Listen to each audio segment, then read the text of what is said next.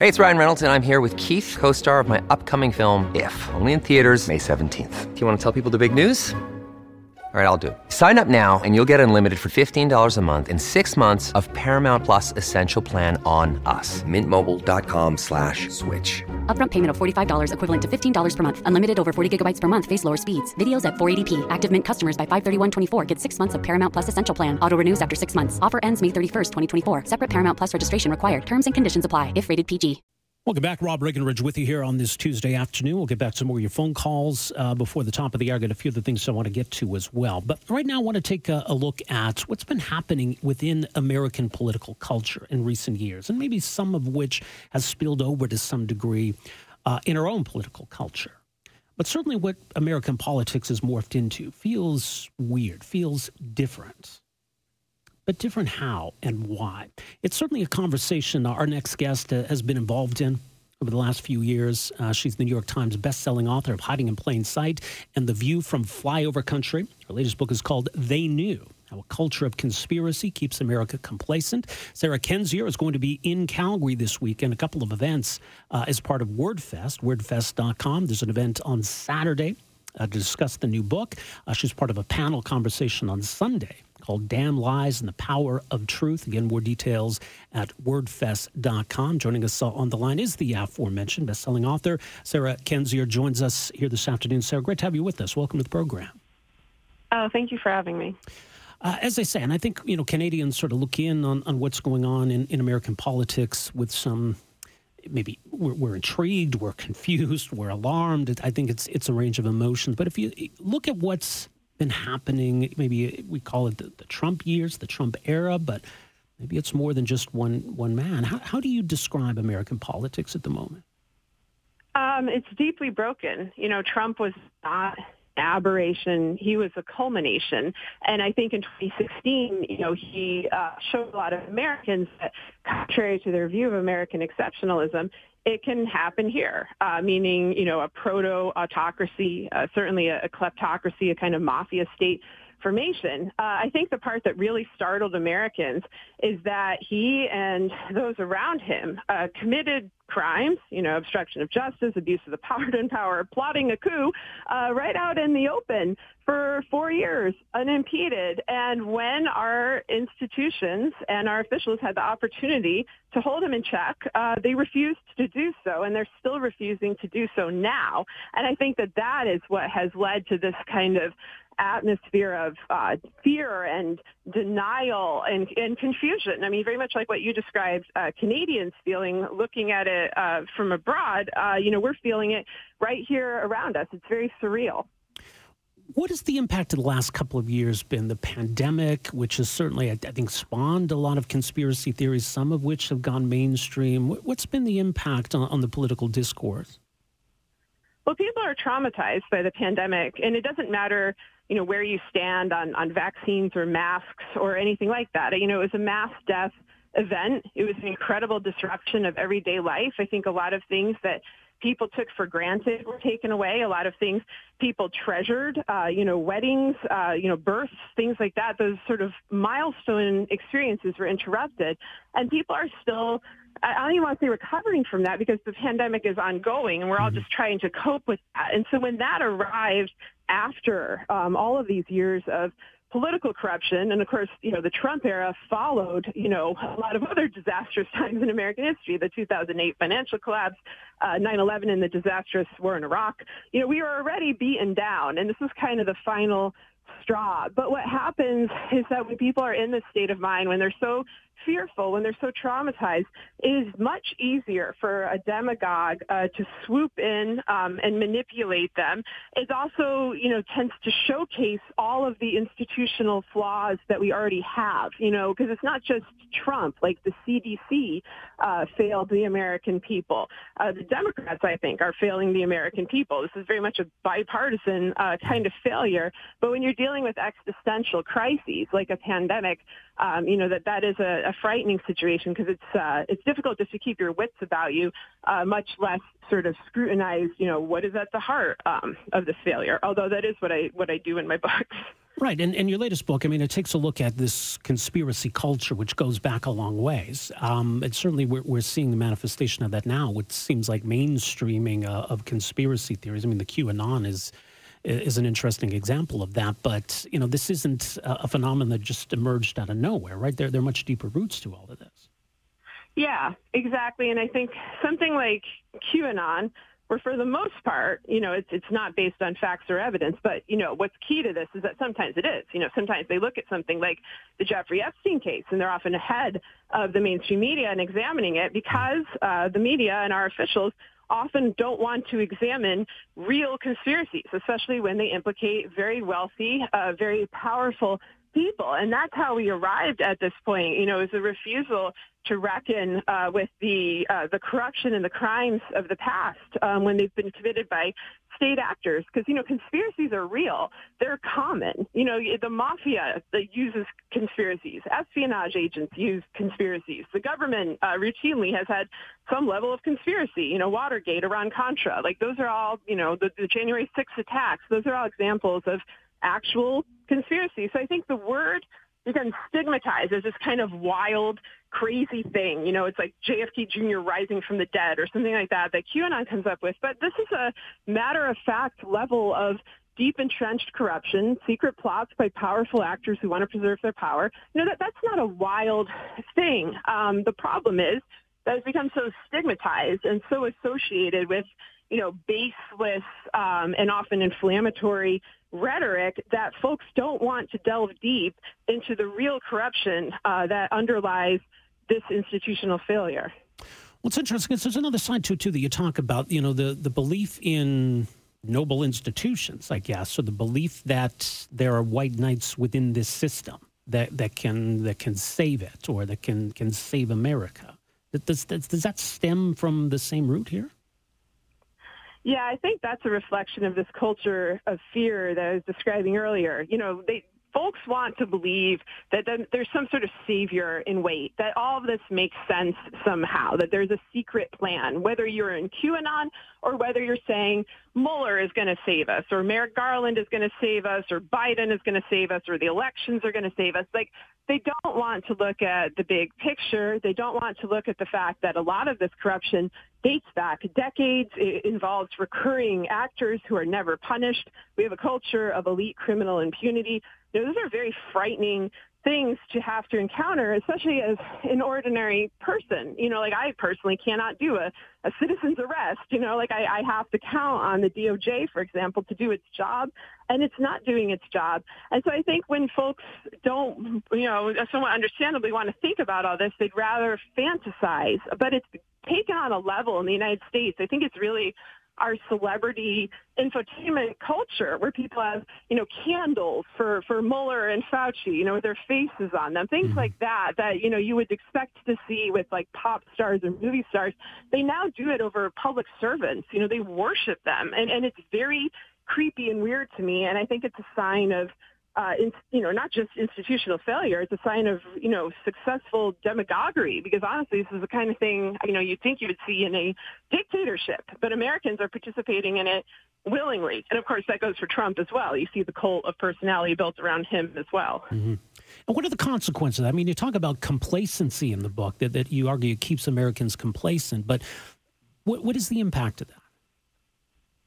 I mean, the impact, you know, on a day-to-day level is people suffer because problems don't get solved. You know, these public servants who are being worshipped and who often kind of encourage these personality cults to form around them are not doing their job. And, you know, we, the ordinary people of America, need them to do it. And so it does encourage a passivity. You know, I try to not blame my fellow Americans too much because I know how little we sort of have to work with. You know, we don't have health care. We don't have a good economy. Like, people have really had a very rough time in the last few years, but there are powerful people who are in elected office or appointed to a certain position that have a task that they need to do, and they're not doing it.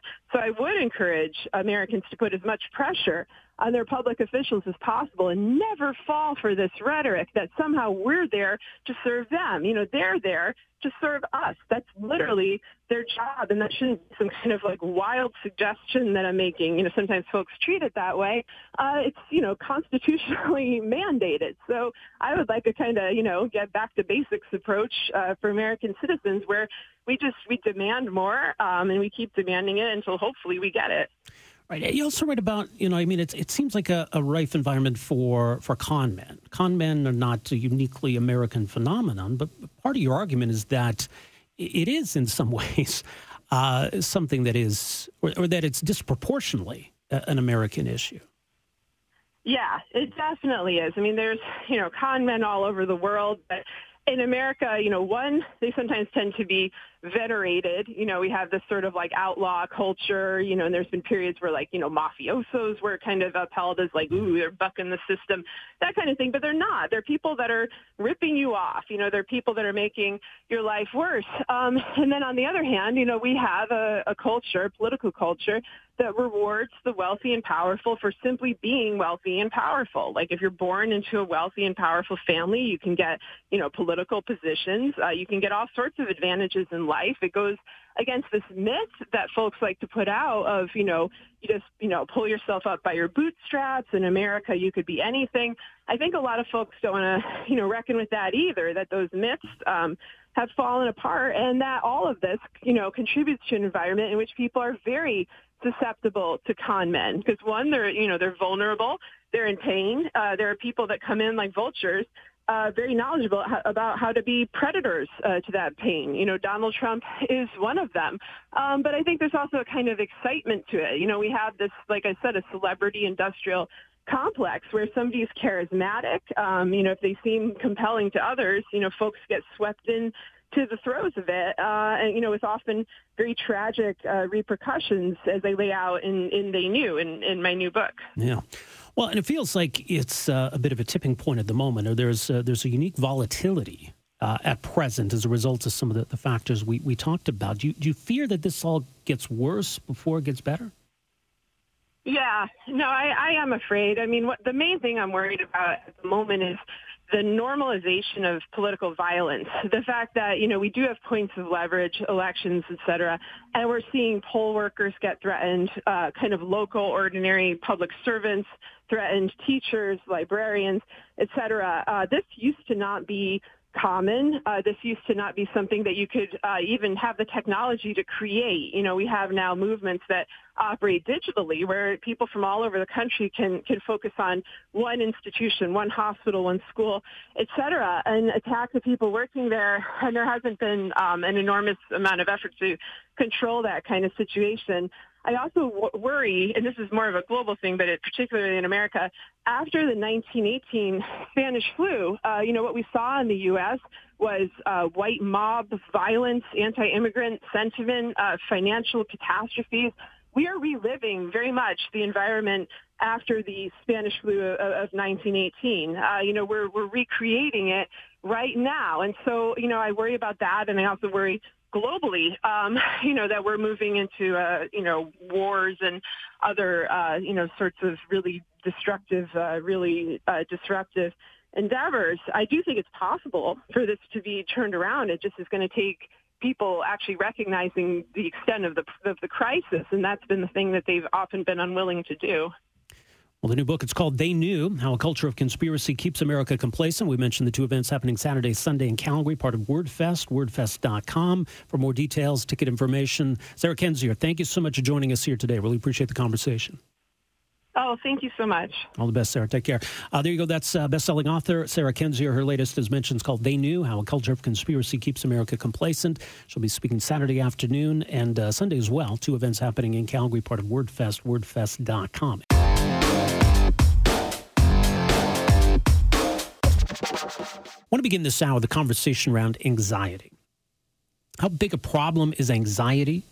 Like clinical anxiety, and how much of the last two years exacerbated the problem.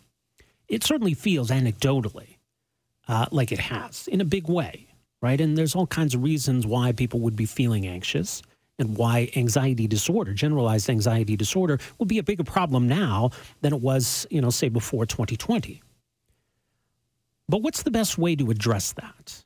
A provocative new recommendation uh, from the U S Preventative Services Task Force has prompted a conversation about what the best approach here is.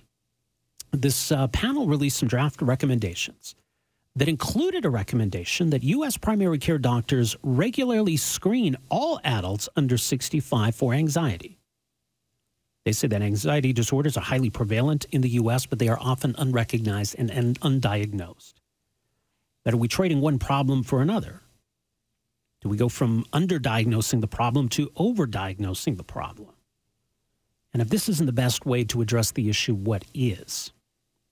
Uh, so I wanted to explore that in some more detail, right? How serious the problem is, what's the best way to address it?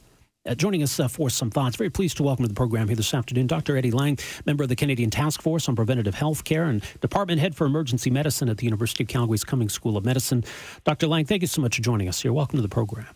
Thank you for having me. Good afternoon, Rob. Let's start with kind of the definition here, what we're talking about. I think people understand, you know, feeling anxious, what anxiety might mean to them. But when we talk about anxiety disorder, clinically diagnosed anxiety, so what is it we're talking about here? Well, anxiety is a normal reaction to a number of stressful situations. It can be adaptive. It can help you prepare for a bad situation, or it could be maladaptive. It could r- diminish your functioning. So again, I'm an emergency physician and not a psychiatrist, but uh, we certainly see a lot of anxiety-related issues in the emergency department when an anxiety situation is preventing you from functioning normally, whether it's because you are having panic attacks or you're no longer able to work because or, or contribute to normal relationships with those around you. Because of anxiety, it becomes an anxiety disorder, essentially. When we look back over the last two years and, you know, the impact this pandemic has had on people worrying about COVID, you know, worrying about social connections, worried about their job, worried about a lot of things. I mean, it just seems logical. There's anecdotal evidence that, you know, this this is a, a bigger problem now than it was three years ago. Does, does that seem to be true in, in your assessment? Oh, you're absolutely right. Um, no matter how you look at it, uh, anxiety is on the rise in the population. In, we in the emergency department are seeing uh, a lot more patients coming in with alcohol-related problems, and that some of that alcohol is being used to m- mitigate the effects of anxiety. Young people are, are turning to cannabis to manage their anxiety. Mm-hmm. So it's it's clearly a serious and rampant problem to have anxiety, but what the best way to approach that situation is uh, some, still under question. Right. So let's take a look at this recommendation. So uh, this this panel in the U S, the U S Preventative Services Task Force, believes that primary care doctors should regularly screen all adults for anxiety. And maybe that would capture some who are currently, you know, unrecognized or misdiagnosed. What, what are your concerns, though, with that approach? Uh, my main concern is that uh, currently our healthcare system is under significant strain, both mm-hmm. in terms of acute care and in the availability of mental health services. So if we are going to start having our family doctors who are already overburdened to now be mandated, essentially, to start distributing surveys to all of their patients to have them score their anxiety symptoms to see who screens positive, which is what screening would be, uh, that's not necessarily in best interest of, of our population or even in the patients who screen positive. The concern is these screening tools, these surveys don't work necessarily all that well. They'll have both false positives and false negatives. And as I were, as we were talking earlier, anxiety is a normal part of the human experience. If you go down this road, you sometimes begin medicalizing it, labeling people with anxiety disorder, even though what they have is a much milder, manageable version. And oftentimes, and we see this also in emergency, people will get onto medications for anxiety disorder, which at the end of the day cause more harm than good. I'm speaking specifically about medications like Valium, where getting addicted is a serious risk when you embark on it. Right. So what's some more productive way then um, when it comes to, not, I mean, raising awareness, but also, you know, properly diagnosing anxiety? How do we go about addressing that? Well, what we need uh, currently, I think, is more ready availability of mental health resources. So these can take a number of shapes. Right now, we're looking at several month waits to uh, see a mental health professional that for a non-urgent problem, which is often how anxiety is characterized. Uh, many of the family physicians who generally treat anxiety are also experiencing strain and don't have the availability to bring patients into their office sometimes in a timely manner to address this. So we need to work more on the solution side than on the screening side. We need to uh, make sure that if someone has anxiety and they end up, let's say, calling HealthLink or eight one one, they're going to be provided with uh, a timely appointment with a psychological support. They'll be given resources that will allow them to manage their symptoms on their own, whether through a mental health app or some other resource. And we'll also be able to educate our population who is suffering from anxiety, which, as you mentioned, is a large segment of our population now, to know what the potential risks are of taking uh, medication for this problem. So the the, the risks of uh, of addiction and other some anxiety uh, some, uh, some anxiety conditions are treated with antidepressants, and those medications have risks and harms as well. So uh, educating and having savvy patients and public are, is, is, I think, the key part, as long as well as making resources available to those in need. Yeah. For people who are worried that, that it's maybe something they're experiencing, I mean, what what is, first of all, what is a red flag, or what is, is you know, are the signs maybe that people should be watching for? Well, the, the thing about anxiety is that it can manifest in so many different ways.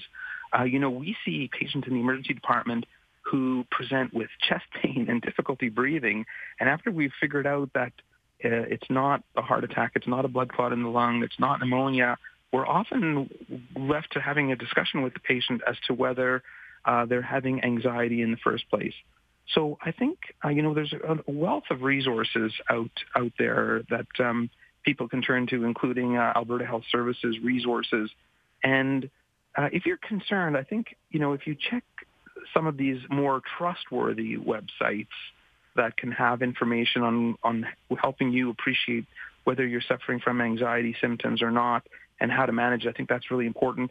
I mean, at the point where, you know, let's say, you know, one of the common features of anxiety disorder are panic attacks. Right. If you're experiencing multiple panic attacks that are, you know, potentially uh, preventing you from leading your life safely, let's say they occur while you're driving, or they occur um, while you're doing some very important work, or, or dealing with other family matters, those are definitely the red flags. Right, and not every case of anxiety needs intervention then, I guess, is the other side.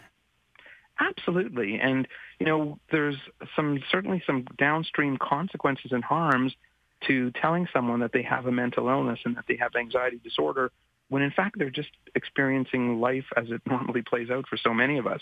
Like, who wouldn't have some anxiety with everything that's going on in the world right now and uh, during the earlier phases of the pandemic? It would almost be abnormal not to be anxious. Right. So short of that, I mean, there are ways that, that people can sort of manage it on their own in, in certain circumstances? Well, I'll let you in on a secret. The yeah. uh, Well, it's not so secret. It's just not well known. One of the best therapies available for people who suffer from anxiety disorder, much more effective than medications, is actually exercise. Uh, we're not yeah. exactly sure how it works, but people with anxiety issues uh, who exercise regularly and vigorously can often manage to get their anxiety at, uh, under control without even having to see a psychologist or take medications. Very interesting. We'll leave it there for now. Uh, Doctor Lang, appreciate your insight on all of this. Thanks so much for making some time for us here today. My pleasure, Bob. All the best. Take care. Uh, so there you go. There's uh, some some thoughts from an expert on the subject. Do we need widespread universal screening for anxiety? Probably not. But it is a problem we're dealing with. And, and it's certainly one that's got worse over the last two years. That's Doctor Eddie Lang, uh, who's a member of the Canadian Task Force on Preventative Health Care, Department Head for Emergency Medicine at the University of Calgary's Cummings School of Medicine. So this proposed uh, solution uh, from this uh, task force in the U S might actually end up causing more problems. And so, yes, when you're overdiagnosing or misdiagnosing, that, that can lead to some serious implications potentially. You know, because in some cases then, you know, people are going to be prescribed medications to deal with anxiety. And, and if they don't need those medications, well, that that's not a good situation, obviously. Uh, but yeah, look, there's no doubt right now we're probably dealing with uh, underdiagnosis of anxiety. And the problem is we've got a healthcare system that is already overburdened as it is. And maybe we just don't have a lot of flexibility when it comes to, to addressing the problem. But it, it is real. And as he says, not not every instance needs intervention. And a lot of it is just a natural reaction, too, to, you know, a, a stressful world.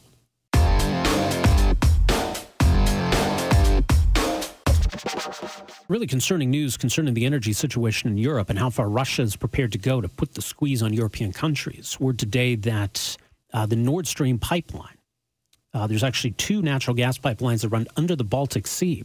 According to officials in Sweden, uh, they detected two explosions close to where there have been some unusual leaks discovered this week on this pipeline.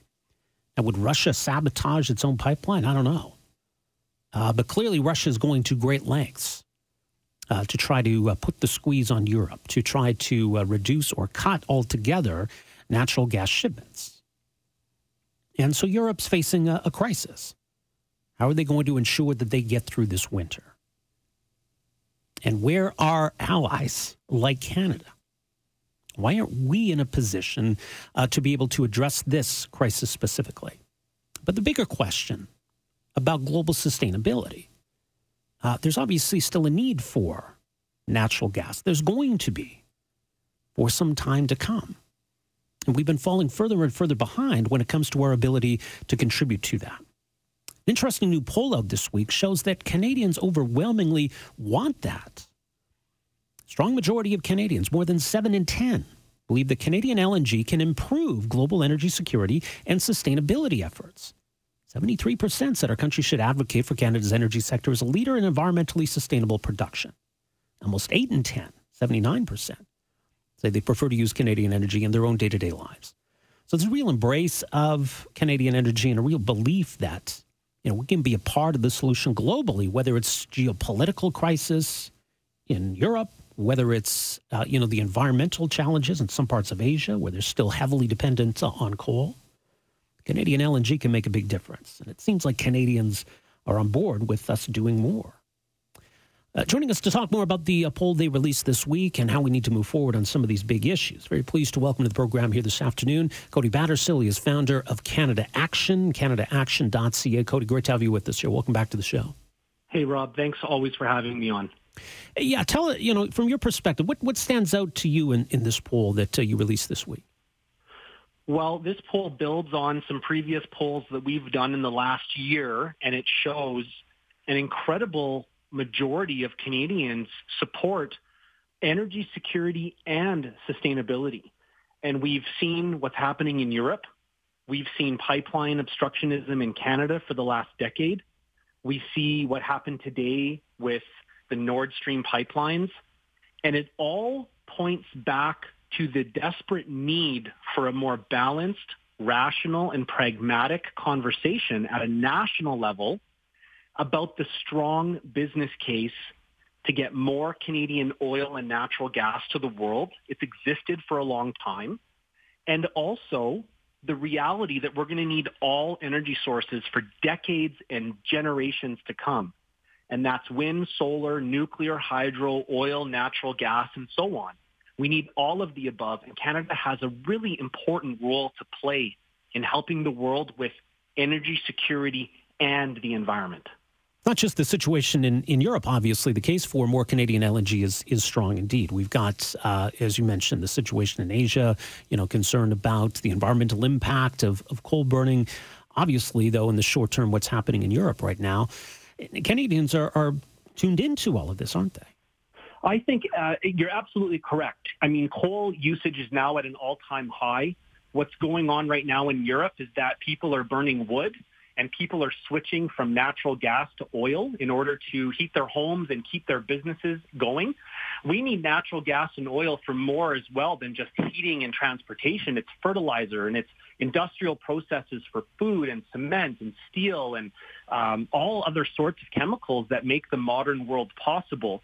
Canada has a really important role to play. We will have the lowest emission L N G on Earth. And when we look back ten years ago, there was almost twenty L N G projects proposed. Now there's one big project that's more than fifty percent complete. But in that same time frame, the U S has gone and become the world's biggest exporter, building almost ten projects completed or under construction, um, competing now with Australia and Qatar.